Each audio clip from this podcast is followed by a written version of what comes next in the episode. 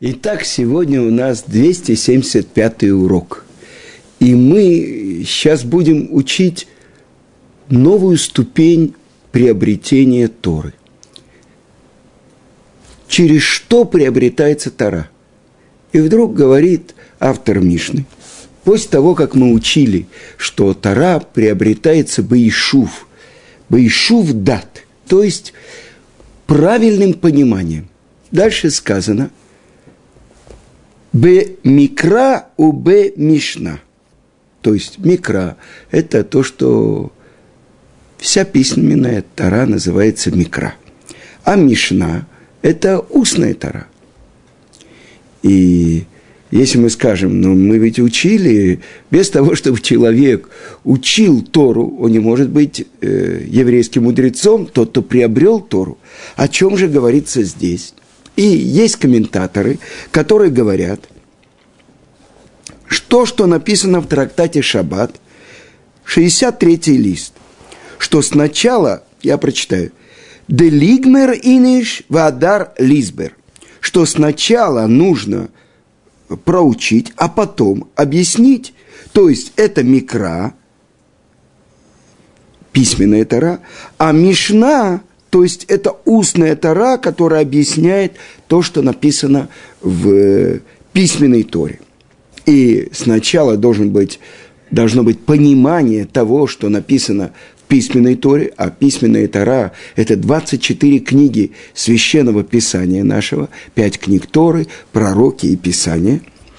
А потом это устная Тора, и основа устной Торы – это шесть разделов Мишнайот. Шиша Сидрей Мишна, то, что в просторечии мы называем шас. Шиша Сидрей, шесть порядков или шесть разделов Мишнайот. И вы знаете, шесть разделов Мишнайот, э, чтобы запомнить, есть аббревиатура. Зман накат. Зман. Зраим, первое. Это посевы. Мем, моэд – это времена. Нун, нашим – это все законы, связанные с женщинами. Дальше, накат. Нун – это низикин. Кув – кодшим. И, наконец-то, тет – тагород, то есть чистота. Итак, это шесть разделов Мишнайот. Так вот – о чем же говорится? Как приобретается через письменную и устную Тору новая ступень приобретения Торы. И э, то, что говорит э, один из комментаторов, это Тиферет Исраиль. И что он говорит? Что так же, как мы говорили, место, где приобретается правильное понимание. Ешива – это Ешув дат, то есть углубленное правильное понимание э, именно в том месте, где собираются люди, чтобы постигать мудрость Творца. Это говорится и о Микра, и о Мишна. Чтобы не думал человек, ну как, э, Мишну раньше учили наизусть. Так я быстро повторю, быстро прочитаю, или микро, э, то, что у нас есть заповедь, чтение недельной главы. Как мы исполняем эту заповедь, написано в Шулхана руки. Дважды мы читаем сам текст письменной Торы, нашей главы, вы знаете, что вся Тора разделена на 54 главы, но две главы обычно они читаются вместе. Это Ницавим в Елах. И, значит, тогда получается 53 главы. И это Ганна Науль. Сад закрытый моя возлюбленная. Так написано у царя Шлома в песне песни.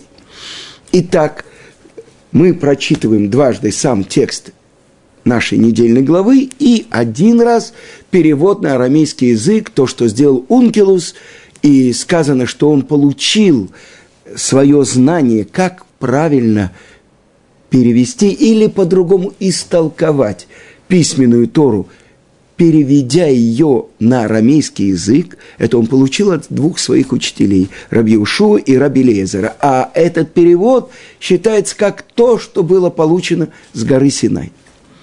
Есть э, мнение, что надо, если кому-то очень трудно читать на арамейском, перевод, то исполняется заповедь чтения Торы, изучения Торы, тем, что дважды повторяется сам текст Пятикнижия и один раз читается комментарий Раши, рабы, Раби Шлому Ицкаки. Я хочу привести вам то, что приводит Рававадия Йосеф, что память о праведнике была благословенна. Он приводит из Зора, что когда Творец сотворил первого человека и первый человек достиг самого высокого пика с момента своего творения, когда он открывал имена всех животных, зверей и птиц. И после этого увидел человек, что он не находит пары из всего сотворенного, и тогда Творец его усыпил, взял одну его часть, э, есть те, которые переводят цело как ребро, но в Талмуде, в трактате Санедрин сказано, что первый человек, мужчина и женщины, сделан он их, он был двуполым, как дупарцуфим, вот так они были спинами соединены, мужское и женское начало. После этого отделил женскую часть от мужской и закрыл э, то место, где он сделал разделение и привел к Адаму. И когда Адам проснулся, вот сейчас он сказал, это плоть от моей плоти, это кость от моей кости, это будет называться Иша, потому что взята от Иша.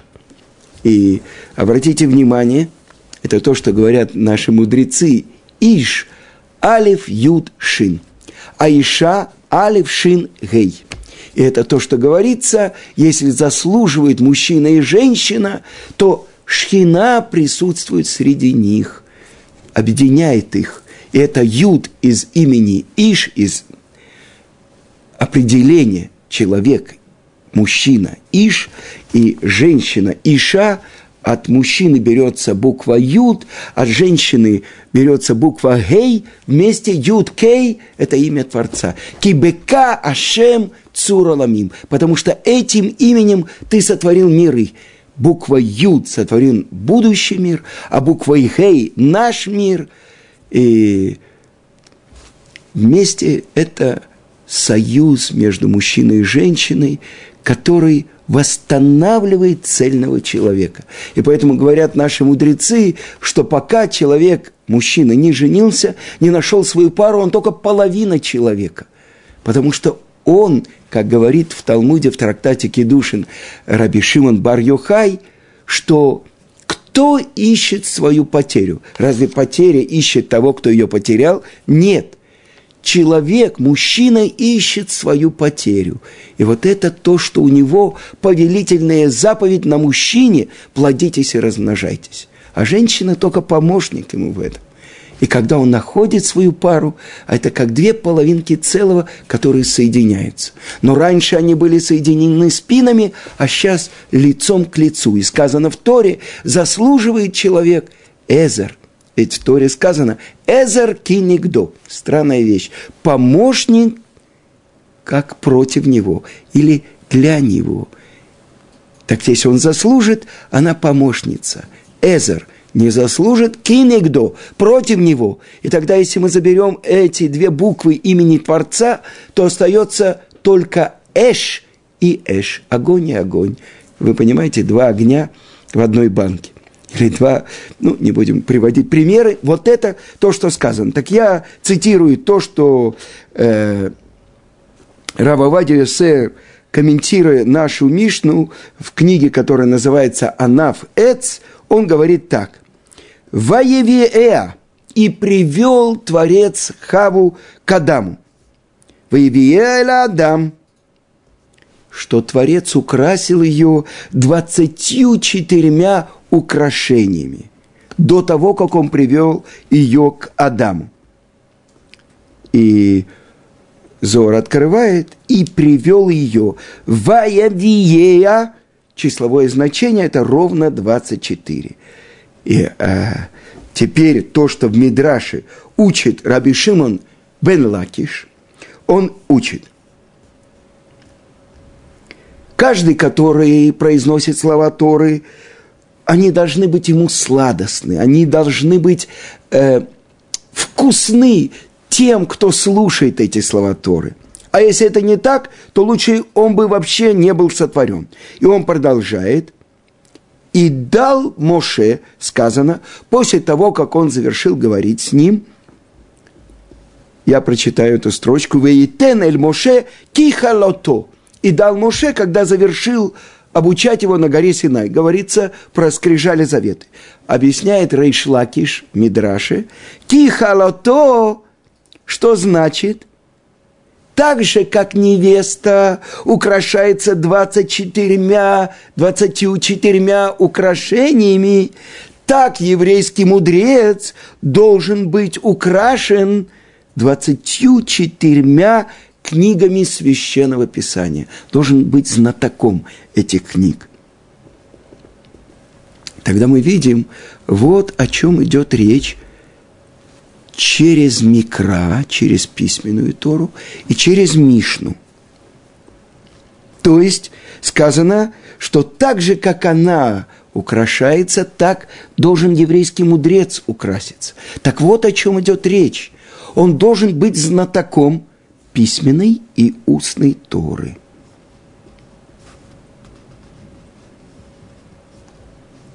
И я хочу вам сказать, э, в наше время была попытка построить учебу еврейских детей, как это было по закону Мишны. В пять ребенок начинает учить пятикнижие, в десять он начинает учить Мишну, в пятнадцать он начинает учить Талмуд, а что значит учить Мишну? От начала до конца все шесть разделов Мишнайот. В начале все э, пять книг Торы почти наизусть, и пророки, и так далее. Но и я знаю, что это сделал большой мудрец нашего поколения, Рав Зильберман. И я знаю, что Равицкак Зильбер очень его поддерживал, потому что так он получил от, своих, от своего отца э, Раб Бенциона – циюни. И с другой стороны, многие пробовали так делать, и не всегда это было успешно. То есть единицы вышли из, э, после этой учебы и стали большими еврейскими мудрецами. А многие, ну, как бы оставили учебу. И почему? Так вот, это то, что учит Рейшлакиш. Слова Торы должны быть сладостны. Ребенок Помните, нас э, в школе заставляли учить наизусть стихотворение.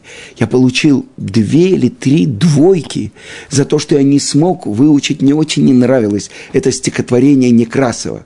Э, «Мороз, та-та-та-та, дозором проходит владения свои». Ненавидел я этот стих, не хотел его учить. Три двойки получил. А если человека заставляют, вот ты должен повторять, ты должен учить, несомненно, это путь, но чего не хватает в этой учебе? Почему мы начинаем учить детей э, раньше, учить Талмуду, а не в 15 лет, как это закон Мишны? Потому что когда ребенок учит Талмуд, его заставляют думать, он должен приложить все усилия, чтобы понять и даже объяснить по-своему. Вы понимаете, это сладость учебы Торы. Если это есть, ребенок на всю жизнь становится связанным с Торой. Ведь сказано, э, что сначала человек учит Тору Творца, а в конце это его Тора. И поэтому с детства, может быть, наше слабое поколение, поэтому нужно э, один э, учитель э, Ешива Ктана, там, где учатся дети на первом уроке, на первом как бы курсе, дети 13-14 лет, э, один Ребе, э, то, что рассказал мне сегодня мой Хаврута, когда я готовил урок, он обычно учится лист Талмуда, учится Раши и Балей Тосафот. А он давал комментарии и других комментаторов, что говорит Рамбан, что говорит Кцот, что там э, Рамбам, как он объясняет это. Его спрашивали, ну почему вы э, даете детям столько э, комментаторов? А он говорит, это конфеты, я им даю конфеты, чтобы они э, получали наслаждение от учебы. Я прочитаю вопрос, который мне э, задали. Как же еврею читать этот псалом? Э, «Низмор ле тода» да, радостно восклицайте Господу вся земля, служите Ашему в радости, э, представьтесь, э, предстаньте перед Ним с пением, узнайте, что Ашем, Он Бог, Он сотворил нас, и мы Его народ, и как бы э, овцы Его, придите во врата Его с благодарностью, во дворы э, Его с хвалой, благодарите Его, благословляйте Его, потому что добр Ашем и вечно милость Его. Я не понял, в чем вопрос, как нам читать. Э, этот псалом, это не имеет как бы непосредственно отношения к нашему уроку. Но наши мудрецы говорят, что в конце останется именно этот псалом. Песня благодарности Творцу. Потому что в этом основа всего. И мы сейчас учим э, первые главы книги Шмот. И сказано в Мидраше, что Моше не хотел бить по Нилу. Он э, просил перед Творцом, чтобы это сделал другой. Что сказал Моше? Как я могу э, из того колодца, из которого я пил, плевать в него, бросать в него камни? Ведь когда положили грудного младенца Моше э, э, в, на берег Нила, то есть в воду, вода его не, заклих, не захлестнула. То есть он был спасен.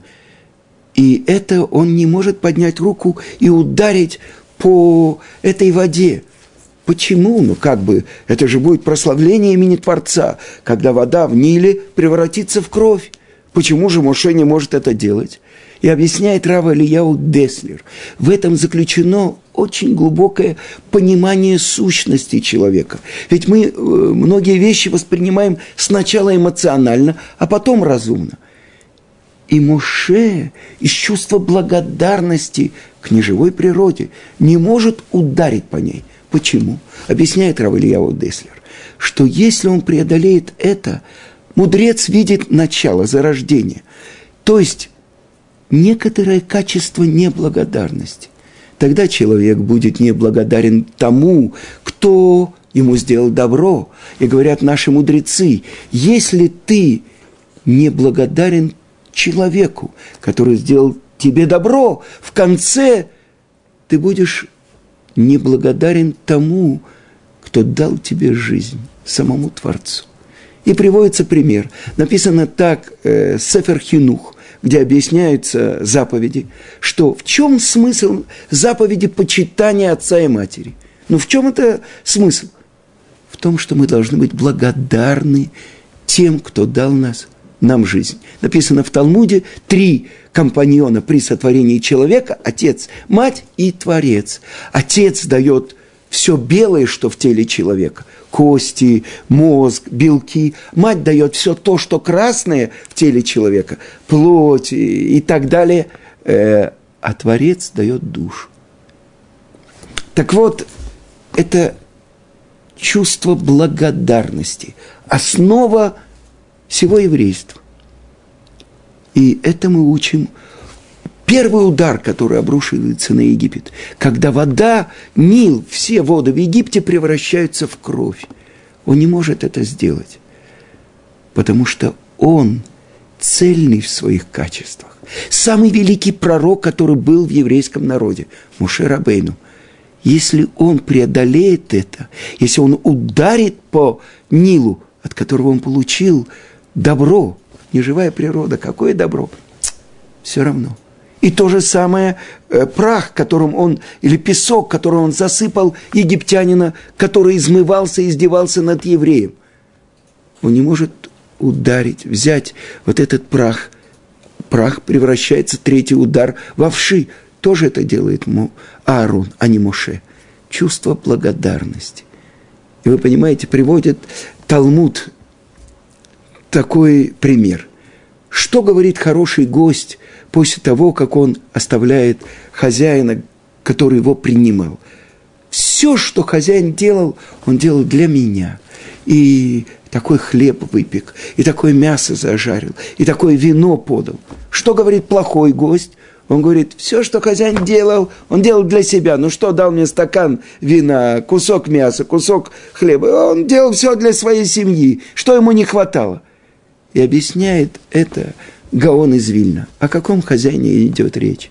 О Творце мира. Он хозяин.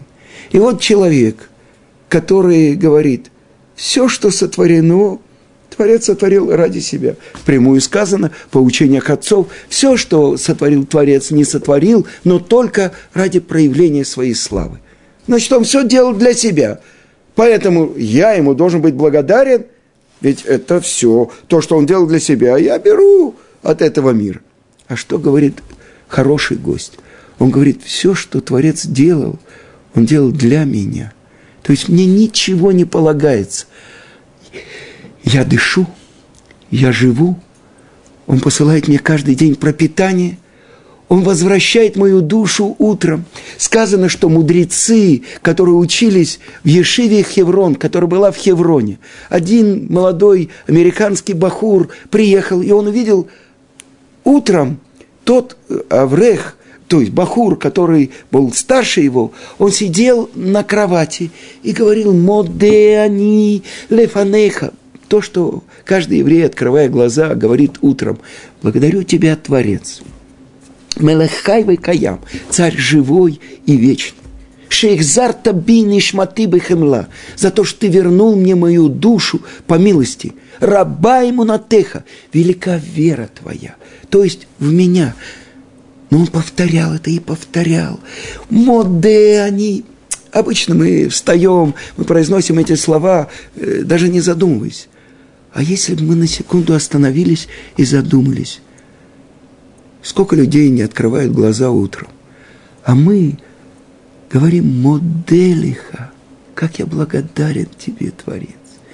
Если человек задумается, остановится и правильно произнесет эти слова, он воспримет тот день, который Творец ему дал – как самый великий подарок. Что может быть дороже жизни? Ведь по нашим, э, по, по учению еврейства, можно нарушить все заповеди, кроме трех – идолопоклонство, разврат и пролитие крови, чтобы спасти жизнь еврея, чтобы продлить его жизнь на один день. Один день еврея, насколько это важно перед Творцом. И вот я такой еврей. Утром мне вернули душу. Я получил подарок. И это основа благодарности. Еврей, Егуди, корень слова «годаа», благодарность. Мы немножко отвлеклись из-за этого вопроса. Это мизмор летода, песня благодарности Творцу. Если человек благодарен тому, кто делает ему добро, он будет благодарен Творцу – если он отрицает это и выражает это неблагодарность, тогда что? Послушайте слово «благодарить». Дарить благо. Вы понимаете? То есть я получаю благо от того, что я благодарю. И это сказано «асир тода», то есть заключенный, э, который обязан отдать благодарности. Я хотел рассказать хотя бы одну историю, э, когда я готовил урок, как благодаря Торе, э, письменной и устной, человек приобретает Тору. И я хочу рассказать про одного ученика Ешивы Торат Хаим. Э, как-то в одном месте я давал урок, и там был человек, пожилой человек, который записывал этот урок, а потом этот человек приехал в Ешиву, а Ешива Турат Хаим в Москве находится за городом где-то 30 километров, э, недалеко от аэропорта Быкова. И я с ним разговорился. Его звали, э, э, зовут Рэбхаим Фельдман. И он рассказал, что он пережил уже три инфаркта, и после этого он сказал, у меня началась новая жизнь. И вот он сказал, можно я буду приезжать в Ешиву на полдня? И вот на автобусах, на электричках. Первый, кто появлялся в Бейт-Мидраше до молитвы, это был Рыбхай. И он пришел на урок и записывал урок. И я помню, прошло несколько лет, и у нас в Ешиве было завершение одной главы Талмуда из трактата Баба Меция. Это то, с чего начинают учиться, это Элю Мециес, эти находки. И все завершили. Ну, у Равхайма, ему было тогда 70 с чем-то лет, это было первый раз в жизни завершение главы Талмуда. И мы подготовили с ним дрошу, и он во время трапезы завершения, он говорил, и уже много лет он приезжает в Ешиву, и в субботу они с женой э, в Ешиве, и уже это как бы, ну как, Бальчува, но что он мне сказал? Рэп Цвил мне сказал, вы знаете, для меня это Ган Эден, это моя новая жизнь. И видно, как он получает наслаждение от учебы. И еще одну историю я хочу вам рассказать. Один человек, ну, скажем, из России, который не очень э, жил по законам Торы, может быть, он не знал их, и нарушал все, что нарушал. Человек, который не знает, и не делал то, что надо делать. И вот у него назначена была операция, во время операции все, врачи констатировали смерть. И вот рассказывает, что он поднялся, и на небе он видит группу людей, которые учат Тору и радуются, и веселиться от наслаждения, от изучения Торы. Он сказал, непорядок, почему меня сюда послали? Если бы я знал вот такое, я бы тоже там внизу этим занимался. Ему говорят, ну поздно, все. Он говорит, отведите меня к главному. И его подняли перед престол славы Творца. Он говорит, я же не знал, что есть такое наслаждение в мире. Почему мне не дали? Я требую вернуться это требование справедливо, если он не знал. Этот человек вернулся. И тогда я подумал про нашего Равхаима, чтобы Творец ему послал долгие годы. Вот это его учеба.